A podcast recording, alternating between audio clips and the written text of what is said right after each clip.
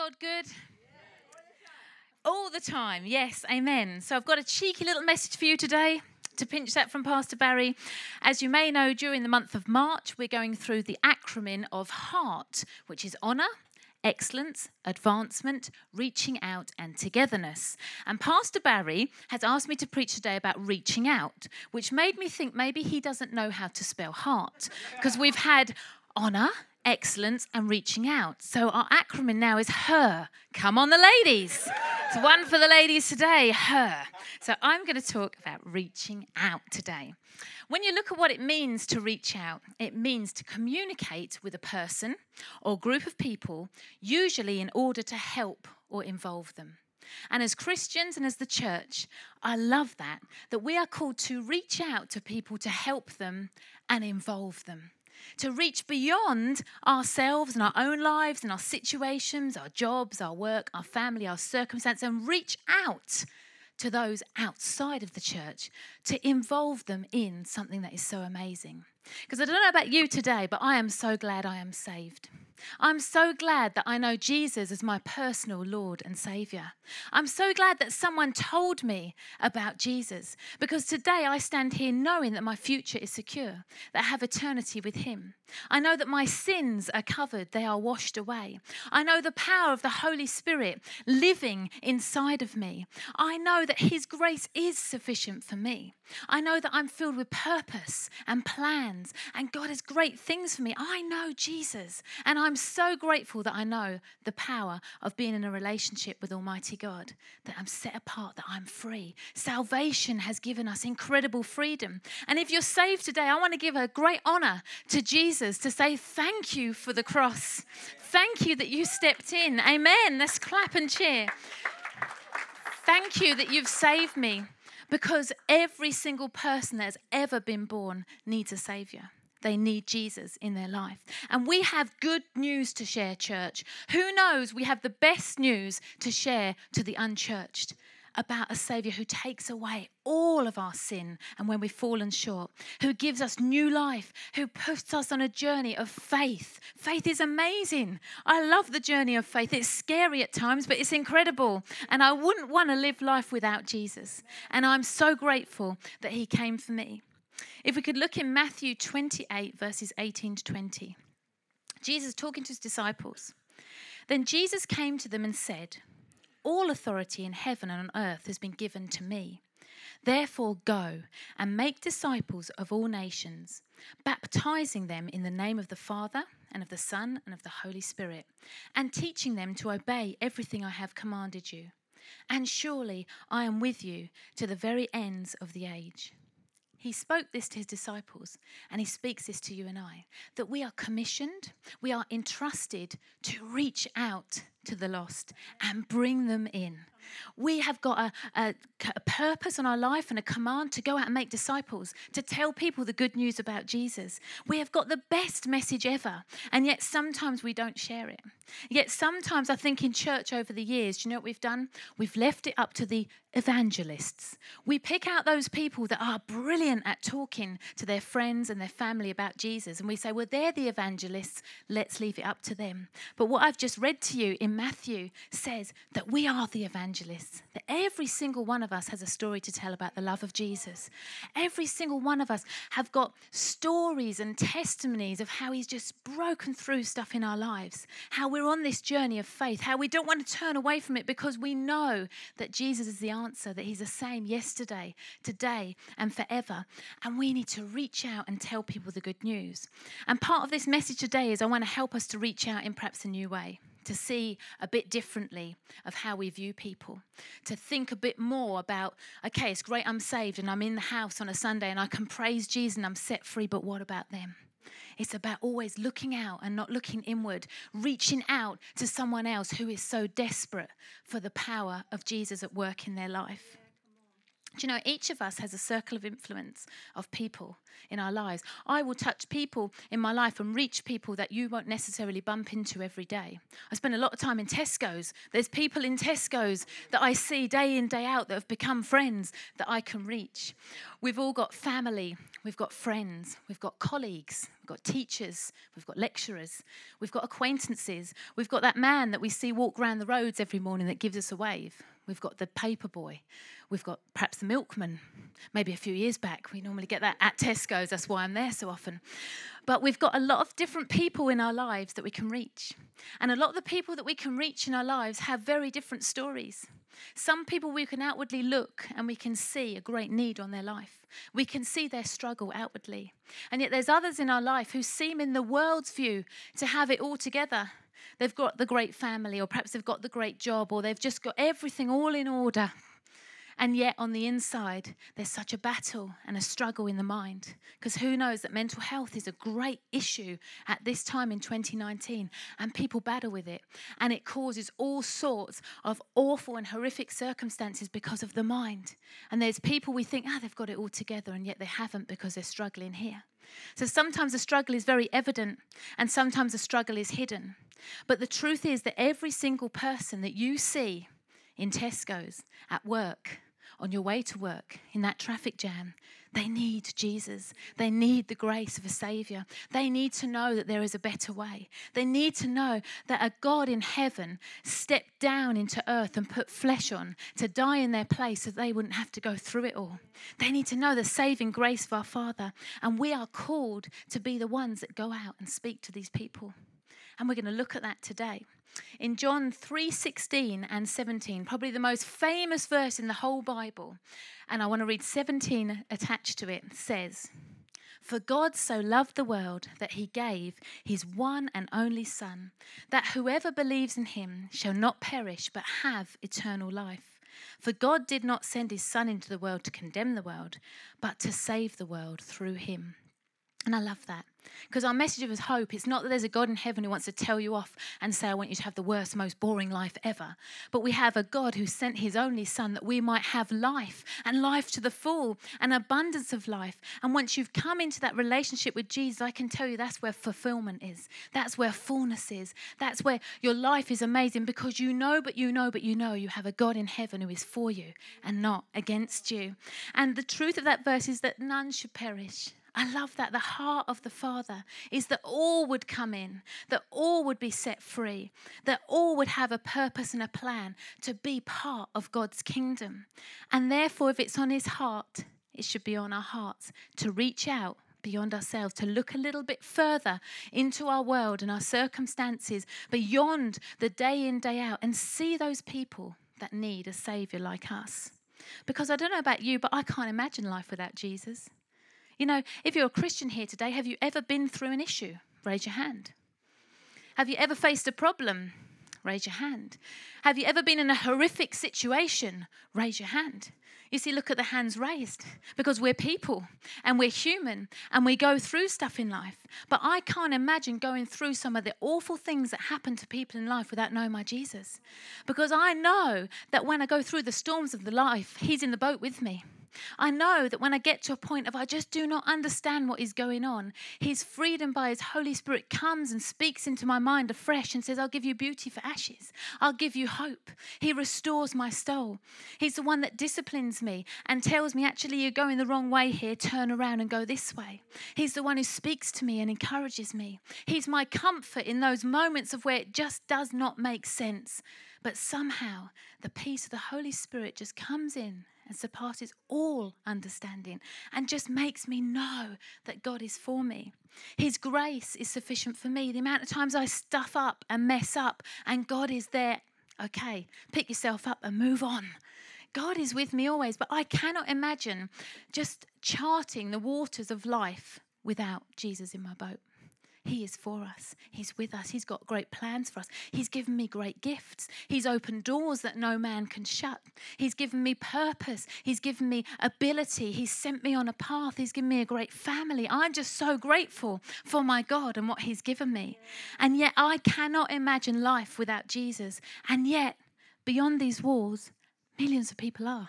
They are struggling through with no hope, with looking at circumstances, looking at the news, and it brings hopelessness. But I come here to tell you today that we, church, have the answers, and we need to speak up and step out and say, okay, we're going to go again. Because I think, like you, maybe sometime, like me, sorry, maybe sometimes you've stepped out to tell someone about Jesus and it's gone pear shaped. It's gone horribly wrong. You've started to try and explain why you've decided to follow Jesus and why you go to church and about God and all the stuff, and it's gone horribly wrong. So I want to give a few examples of this this morning. One of my best ones is I'm, I'm quite an ordered person in my life. So the whole message that Dan had for Becky, I can so witness to because I do like to have everything in order. When things are out of order, it annoys me somehow, but I know you have to go with it. But when reaching out to some people in the past, I decide that I need to be in order. So I'll start Genesis, I'll go through to Revelations, all in the first sitting, and then I bring out Song of Solomon. I mean, how do you even explain that halfway through? And then Lamentations, that's a good one, isn't it? And there I am trying to express my heart and say it to someone, and I'm going through all the different things rather than just being real with someone. And you go through it all and you think, oh, and you make a right howler of it. And you know it's not hitting home when the reaction is the facial goes from this to. swift exit. And so I've got two other examples to share, and one of them is um, from Lisa's life, and she's given me permission to, to share this this morning because we've had many laughs over the years about this. So Lisa was at work, and she got friendly with a girl at work, and they became good friends. And Lisa had that moment, and we've all been there. You want to tell someone about God, and you want to get it right, and you want to step out, and it's your moment when someone says, What are you doing the weekend? Here's your moment. So Lisa got the sweaty palms on the dry mouth. I'm going to be brave. I'm going to be brave. I'm going to tell her I'm going to church. So the words came out, off to church on Sunday. And so this girl sort of looked at her. And so Lisa thought, well, I have to defend what church is not. How many times do we do that? We want to tell people what church is not because we don't want them to think that we're a bunch of weirdos or who God is not. And so she thought, I need to tell this woman what church is like because the woman's face was like, okay, you go to church with a pew of three people in a cold stone building and it's really boring. And Lisa thought, no, because that's not me because church is where party is, church is where the life is. So Lisa mustered up the courage and she said, Yes, I'm going to church on Sunday. It's one of those new fandangoed churches. The word fandangoed came out with no instigation of Lisa. And so I thought it'd be interesting to look up how, how Lisa described church. So, fandangoed, a lively Spanish dance for two people, typically accompanied by castanets or tambourine an elaborate or complicated process or activity. Would you like to come to a lively Spanish dance for two people, typically accompanied by castanets and a tambourine? And it's an elaborate or very complicated process or activity. It was a fandango type of meeting. But the good news is, this, this girl got it, and, and I believe she goes to church now, so come on. But I love the fact, yes, but praise for Lisa there and that she gave me permission to say it this morning. But I love it that sometimes we can get it like that and think, oh, afterwards, kick ourselves, but go again. Another story is from my life, and this is a funny story about my grandma. So, as many of you know, I've spoken about her before. She was a very passionate, fiery Christian. She was back in the 50s, she started a church, which was really unheard of for a woman, and she was like, the gospel was always preached wherever she goes. That's who she was fiery, amazing woman. But sometimes she got her timings a little bit wrong. And sometimes you say stuff out of context and you can be like, oh, I wish I hadn't said that. And we've got this famous story in our family which we always laugh about. So it's many years ago, we were going to Newcastle. Why, oh man. like going up Newcastle then, Geordies, yes. James asked me if I had an accent. I said there might be an impromptu one. So there it is. Why, I. And so we're on the way to a wedding in Newcastle and we're in a minibus. My dad is driving, my mum, my brother, sister, uncles and aunties. And at the very back is my grandma and granddad. My grandma has a hat on ready for the wedding. We're all dressed up and ready to go. We're driving to Newcastle. We made it in good time. Beautiful sunny day. And we pull up aside this park to stretch our legs before the wedding. And we look over and on the grass, there's some sort of activity going on. It's probably a fandango when I look back at it. It was, it was quite a lively sort of activity. But there was a load of young people, and they'd be talking to some older people, and then suddenly they'd go off into these dance movements. This was brilliant. This was back like early 90s. This was like cool. So they're doing these movements, and we're like, what's going on? And they'd stop again and they'd talk. And so my dad, being quite nosy, said, Excuse me to one of the men. He came over to the van, and he said, What's, what's going on here? What are you doing? So the man explained, he said, Oh, we work, we're a school, we work with children who've got terrible speech impediments. And part of the process of helping them to speak and get over their stutters is to obviously have speech therapy, but is to come out and do some movement and to interact with the public and to do dance and do different things to help them with their speech impediments. So I said, Oh, that's really good. We've never seen it before. That's brilliant. And so the guy said, Actually, would you like to meet one of the youth that, that come here? So they brought this young guy over, and never forget it, to the side of the minibus. And the older man said, Okay, introduce yourself. Now's your moment. So, literally, and I'm not exaggerating, this young man had probably the worst stutter I've ever heard. He made Moses look like he could do spoken word. He was just like, it, it was really bad. And so he started to talk, and it was a moment. He started to go,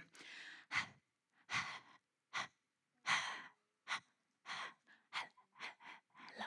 and it started, and we were all sitting there. And you know, when you're sort of willing him to talk, and you think, oh, bless him, this must be a massive thing for him.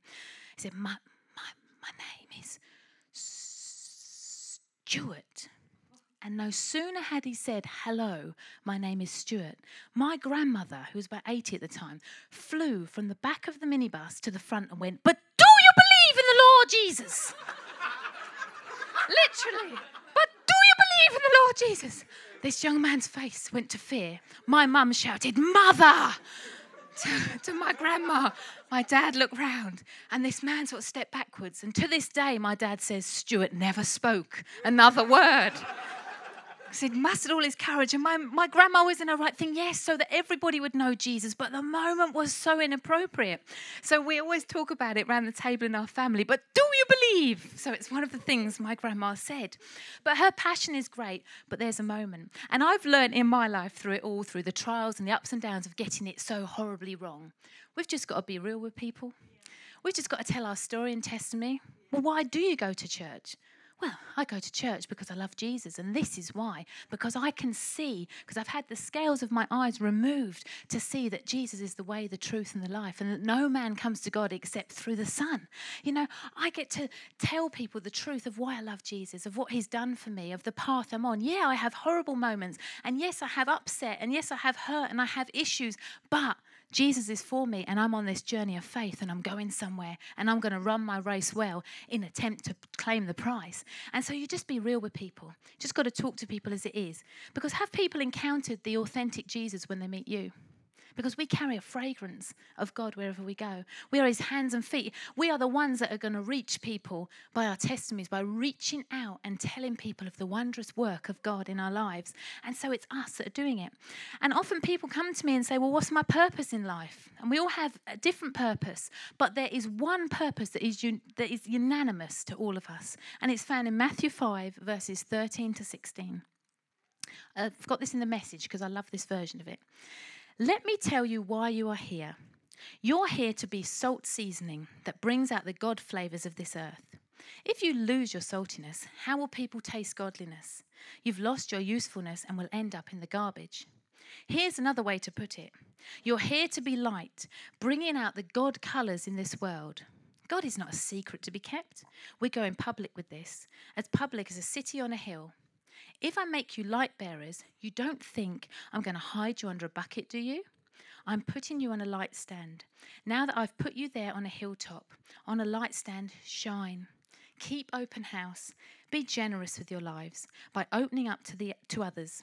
You'll prompt people to open up with God, this generous Father in heaven. I love that. We can bring God flavors wherever we go that we can show people the way. And we don't have to be judgmental, we don't have to be condemning, because that's actually not what we're called to be at all. We're called to show people the grace of God because He saved a sinner like me, and therefore He can save anyone. We're called to go and just tell people the good news and the blessing of who Jesus is. We need to go out and speak up. Sometimes we get fearful, don't we, or what they're going to say. But what's the worst they could say? At the end of the day, we've delivered the truth that God is for you, that He has a plan and a purpose for your life. God will help us reach out by His Holy Spirit. And I've also learnt this that sometimes you don't actually have to say anything because the Holy Spirit at work in you as a Christian can speak volumes without you even opening your mouth. And this happened to me years ago. I was in a work situation in an office, and it was a really, really busy environment. And we used to have to go in at seven in the morning and leave at eight at night, and it was really full on. It was a horrible um, workload, everything was stressed. It was one of those real stressed offices where if you need the toilet, you literally had one minute and 10 seconds to go to the toilet and be back again because you needed to be back at your desk. And it was a really stressful environment. And one day I went for my toilet break. I did it in one minute, nine seconds. And so I came back in good time. And as I came back, as I came back, I walked past a colleague's desk. And as I walked past, she grabbed my arm and she said, Just stop there a minute. I said, okay, thinking, oh no, what have I done wrong on the computer? And she said, just stand there. She said, I don't know what it is, but when you walk past, this peace just lands on me in this horrible situation. Just stand there for a minute. So I was like, thank you, God. So I stood there and I put my hand on her shoulder, I stood there for one minute, 10 seconds. As I put my hand on her shoulder, she didn't know, but I was praying for her and walked away. She went, oh, I feel so much better now. The Holy Spirit. He's at work in us. He wants to draw people through us. He wants to use people like you and me, imperfect people that get it wrong and stuff it up and say the wrong thing. But His power at work in us will reach people. And all we've got to do is be bold. Sometimes we need to just pray. Sometimes we need to speak. Sometimes we need to put an arm around and comfort when someone's going through something. But the Holy Spirit will guide us and help us. As it said in the previous verse in Matthew 28, that He is with us to the end of the earth the end of the age. He's with us constantly. So you don't go it alone when you're speaking to someone, you're empowered by the Holy Spirit. We've just got to keep sowing seeds wherever we go. You know, have you got that family member or that friend that you have prayed for for years after year after year and you still see no difference? You still think this is not getting through. Are they ever going to be saved? And you keep praying and you keep talking and it doesn't seem to shift. But I want to tell you to keep praying and keep talking and keep pushing on because the harvest will come. Because you never know what other seeds are being planted in that person's life. Someone at their work could be praying for them. Somebody that they meet in the coffee shop could talk to them about Jesus. And that this it's almost like the harvest will keep coming because the seeds keep getting sown. And sometimes we don't realize where we're sowing the seeds that the harvest is going to come.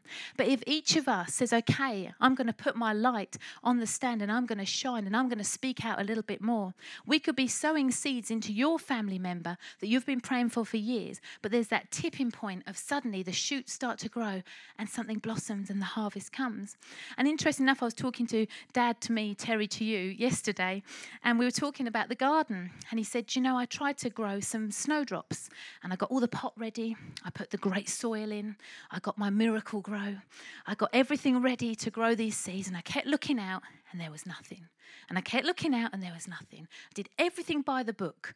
Gardener's World, he's got the magazine, everything, subscription. He said, I kept doing it. I've got the green fingers, but nothing was happening. He said, but down the side passage of the house, near where the bin is, I chucked the pot that the snowdrops come in just on the ground. And what's happened? The snowdrops have grown in the place I never intended them to grow. He said, and they're beautiful down the side of the passage that nobody can see, but not in my pot. But they're the seeds that he just had thrown like that, hadn't even thought that they were there. And I want to tell you, sow seeds wherever you go. Wherever you go, bring that ray of Jesus with you and just keep telling people because you never know who needs to hear Jesus at that moment. That woman at the bus stop that you see every morning, you say, Good morning, that's awkward, bus is late, weather's nice, we do all the Britishness of talking. We say, you know, I had a really good time at church yesterday. Yeah, there's this crazy woman on the stage. She spoke this message, but it, but it impacted me, and we had an amazing time of worship. And you just start to sow seeds. You don't know who you're speaking to. You don't know the people that are ready for the plucking of Jesus to come in and radically change their lives. Everyone needs an encounter of Jesus. Whether they know it or not, many would think, I'm fine, I do not need God. But there will be that moment where you do need God. Everybody needs a Savior, everyone needs salvation, everyone needs eternity with Jesus. And we can keep sowing seeds.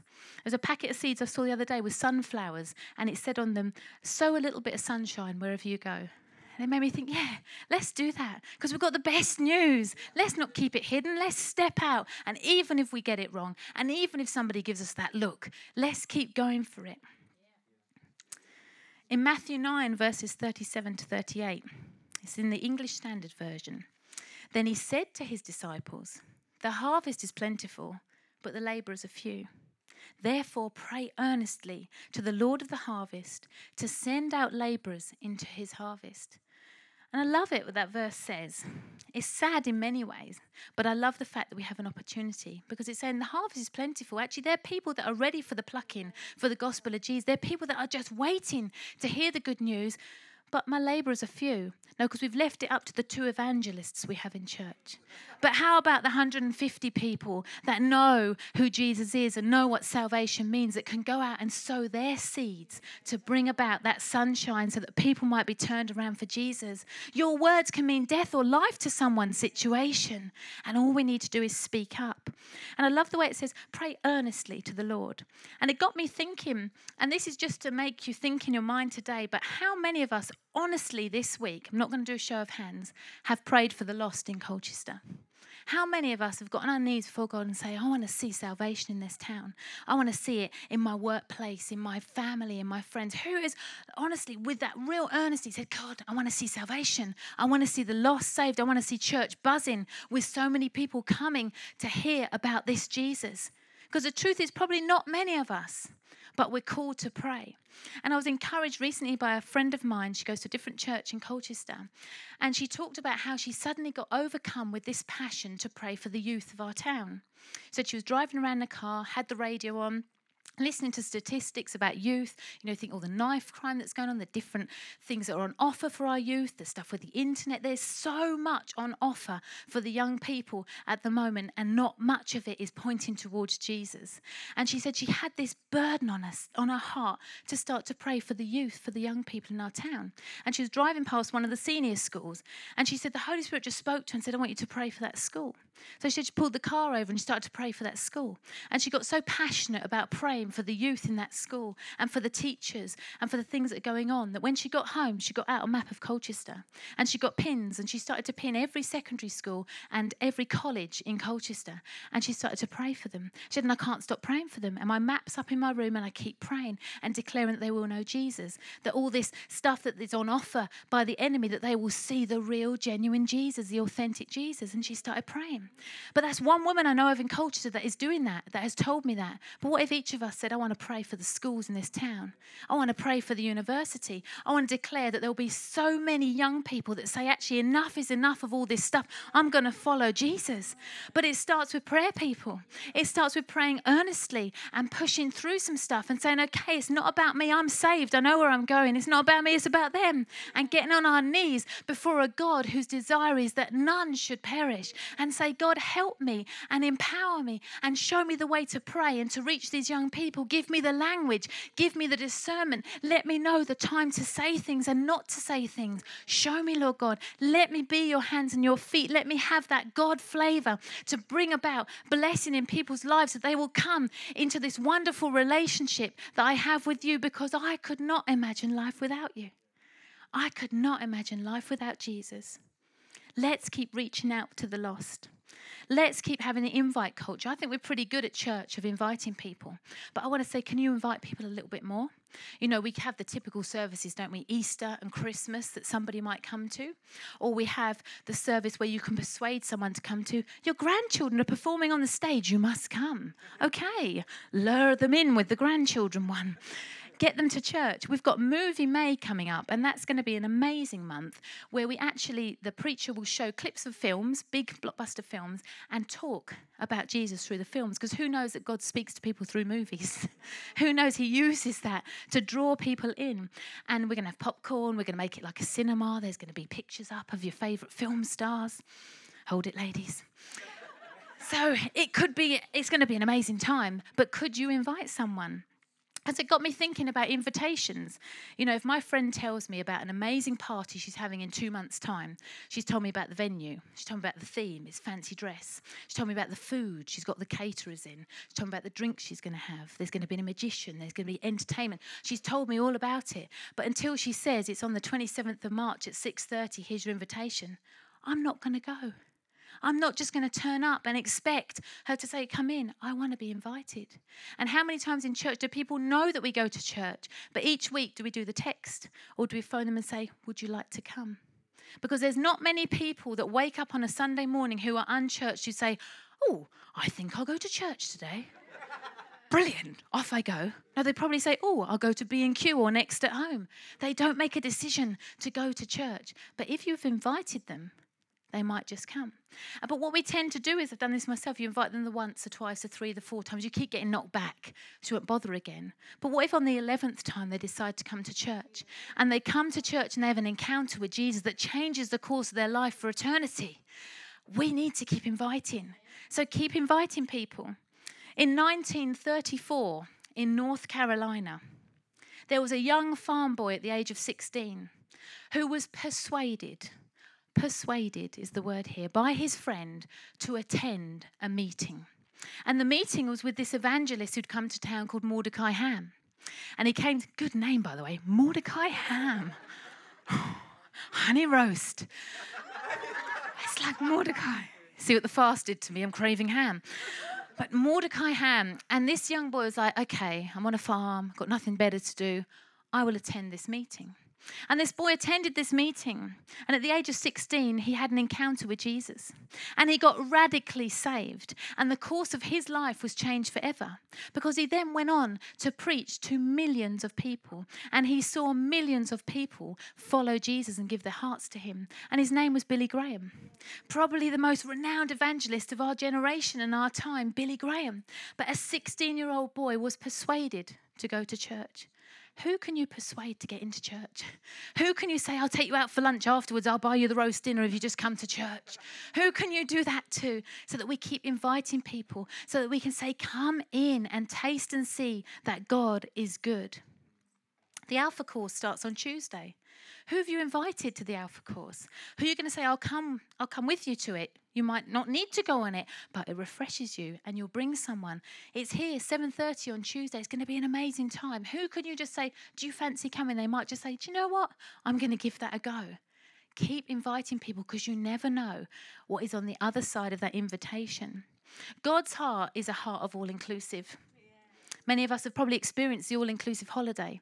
And every time you go on that holiday, I keep thinking, well, we need to pay for dinner, but you've got the band. You can go up and you can have as much as you want because it's all inclusive. And our God is all inclusive, and He says, come and have as much as you want. If I could ask the band to come up, please. But his heart is all inclusive for us. And I love it in John 10, verses 14 to 16. Jesus speaking. I am the good shepherd. I know my sheep, and my sheep know me. Just as the Father knows me, and I know the Father, and I lay down my life for the sheep, I have other sheep that are not of this sheep pen. I must bring them in also. They too will listen to my voice, and there shall be one flock and one shepherd. I just think it's such a beautiful piece of scripture there. Because Jesus speaking as a good shepherd, saying, My sheep know my voice, and I have my sheep, and they know me, and they're in communication with me, but I have other sheep that aren't yet in the pen. He's talking about the lost that are out there, those who aren't yet in an amazing church on fire for Jesus, those who aren't in a place of knowing that their sins can be set free forever and they can be made right with God. And as we know in the Bible, that the Good Shepherd, when the 99 are safe and they're locked up and ready for the night, he steps out into the fields, into the thickets, in all sorts of weather and all sorts of terrain, and he goes out to find the sheep that is stuck in the thicket. And he says, You're worth going after, and I will bring you in. I must bring them in also. And I want to pray that as we're doing the whole thing about heart and even what heart means, that we would get stirred in our hearts, church, to say, I must go out and bring them in also. Because who's on the outside looking in at your life thinking, oh, I wish I could have a bit of that, but I don't know how to access it? Well, come to church and find out who my Jesus is. And do you know what he's done for me? I want to pray that we would reach out to those outside of the pen and draw them in. And the people I mentioned this morning, people that I see regularly, people at the school gate, people I see at work, people I see as I'm doing my shopping, the woman in the post office as I pay my money in and I talk to her, I've seen them in a different light of when I've prepared this message. Because they're not just people that are lost, but they are people who have so much gifting on their lives that they don't even realize it yet. That there's purpose and there's potential and there's things that God has placed right down on the inside of them, but they have no idea are there yet because they've not come into relationship with Him. And yet, when their eyes are opened and they come into relationship and they go on a journey of finding out who this Jesus is, they start to feel that fulfillment because their gifts come out. I wonder how many 16 year old Billy Grahams there are in the schools in Colchester. I wonder how many men and women who are called to preach the gospel aren't yet sat in church because they're just getting on with their daily lives and they have no idea of who this creator is and how he wants to have relationship with them. I wonder if our hearts can be stirred up this morning. Actually, it's about them and not about me. That we can have a change of mindset to see, to reach, and bring them in that we're called to be his hands and feet. And each of us have the ability to do that if we just step out. We need to see, pray, and reach. I want to encourage you this week to pray for your town, to pray for your families and your friends, the ones who keep saying, no, no, no, no, not interested. Keep praying because the prayer pot starts to tip over and it starts to pour out, and the hearts will begin to soften, and people will come into relationship with Jesus. And I've asked the band, we're going to worship together now, to a song by Hillsongs called Whole Heart. We did it a couple of weeks ago, and it really impacted me when I was worshiping to it because it's all about how God has saved us. That once we're broken, but He's made our whole heart whole again. I thought, that's brilliant. Thank you, Jesus, that I know that. But more than that, when we sing it today, I want you to sing it on behalf of the lost that don't know Jesus. Because there's so many people who are outside of the pen that I'm dreaming of seeing them standing here and saying, Once I was lost, but you made my whole heart whole again. That you've come and delivered and set me free. There's so many more people will have a testimony and a story to share of the goodness and the greatness of a Savior who laid it all down for them. And I'm going to read you some of the words and then we will worship together. But I want to believe this for the lost, for the youth, for those not yet in the pen, that they will sing this. Once I was broken, but you loved my whole heart through. Sin has no hold on me because your grace holds me now. And that grace owns the ground where the grave did, where all my shame remains. Left for dead in your wake, you crashed those age old gates. You left no stone unturned. You stepped out of that grave and shouldered me all the way. Is your desire this morning that many more would know the goodness of our God and come into relationship with Him? Because let's sing this on behalf of those who aren't yet singing it. Amen.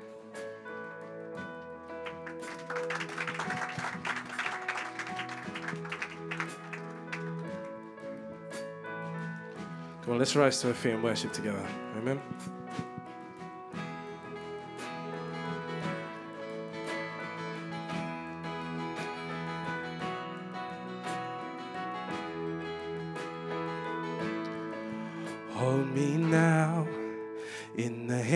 That created the heavens. Behind me now, where the grace runs as deep as your scars. You pulled me from the clay. You set me on a rock. You called me by your name made my heart whole again. Lifted up, and my knees know it's all for your glory. That I might stand with more reasons to sin than to fear. You pulled me from the clay. You set me on a rock. You called me by your made my heart whole again. Here I stand, high in surrender. I need you now. Hold my heart now and forever. My soul cries out. Once I was broken, you left my whole heart has no hold on me, cause your grace holds me now. And that grace holds the ground where the grave did. While all my shame remains, left dead in your way. You crash those age old oh, gates. You left stands out of that grave. So to me, all the way. So here I stand, high in surrender. I need you now. Hold my heart now and forever. My soul cries out. Once I was broken, you loved my whole heart through. Sin has no hold on me, cause your grace holds me now. Healed and forgiven. You.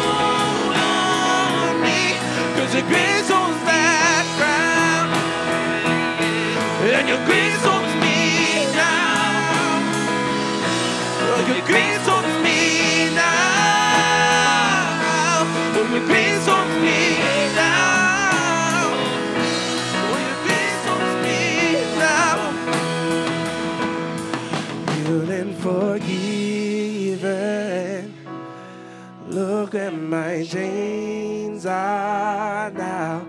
Death has no hold on me. Cause your grace holds down. Come on, church, let's declare one more time. Healed and forgiven. Healed and forgiven.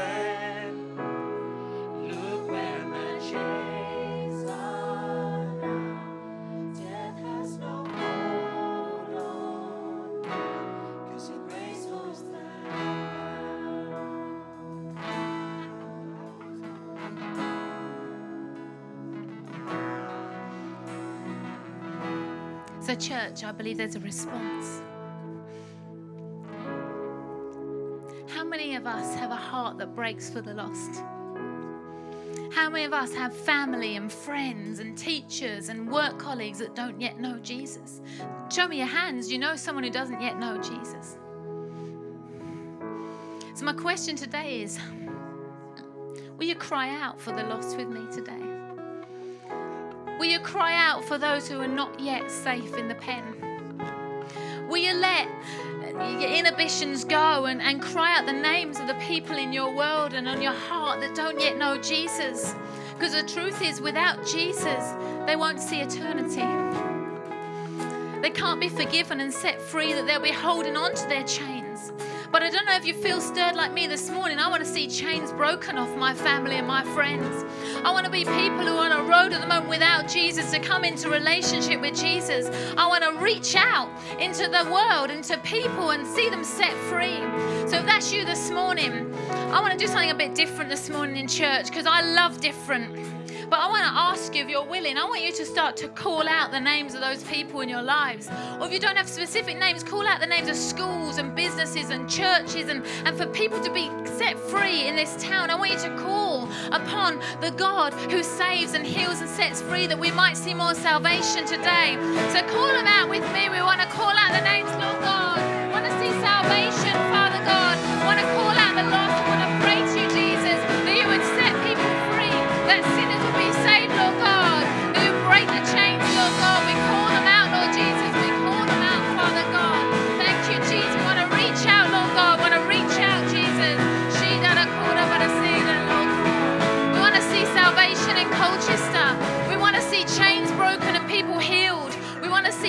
on a journey of life with you, Lord God. Thank you, Jesus.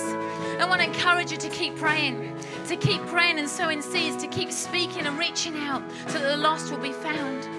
But maybe today, this morning, you say, Well, I'm one of those lost and I want to be found. I want to give you an opportunity. If you've never given your heart to Jesus before and you want your journey to start today, I want to give you an opportunity. But also, if you feel far away from God, that you once had come into relationship with Him and you think it's all gone by the wayside and you want to come back, I want to give you an opportunity because I want to pray with you today. So, with every eye shut, if that's you, just raise your hand up high for me today so I know who I'm praying with. If you want to come into relationship with Jesus or you want to come back to Him, put your hand up high because I want to pray for you. There's salvation. Thank you, Jesus. Thank you, Lord God. Thank you that people are responding here this morning. Thank you, Jesus. We will see salvation in its fullness in your house, Lord God. So I'm going to pray a line and I want you to pray with me. Thank you, God, for sending your son, Jesus. Thank you, Jesus, that you died so that I might live. I'm sorry for all my sin and all I've done wrong. Thank you for your forgiveness. Thank you that you invite me to start a brand new life with you. And I will follow you all of my days. Thank you that you reached into my life and have set me free. In Jesus' name, amen. Let's have some round of applause. People responding this morning. Thank you, Jesus. It's all about you, Jesus. Thank you, Lord.